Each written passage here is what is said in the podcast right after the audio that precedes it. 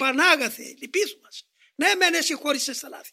Αλλά τώρα εμείς που θα διαστραμμένοι, πώς θα αποβάλουμε την περιεκτική διαστροφή, τη διαβολοποίηση και να γίνουμε ενάρετοι, ούτως ώστε να σκεπτόμεθα, να αποφασίζουμε, να ενεργούμε και να μένουμε στην έννοια μόνο του καλού.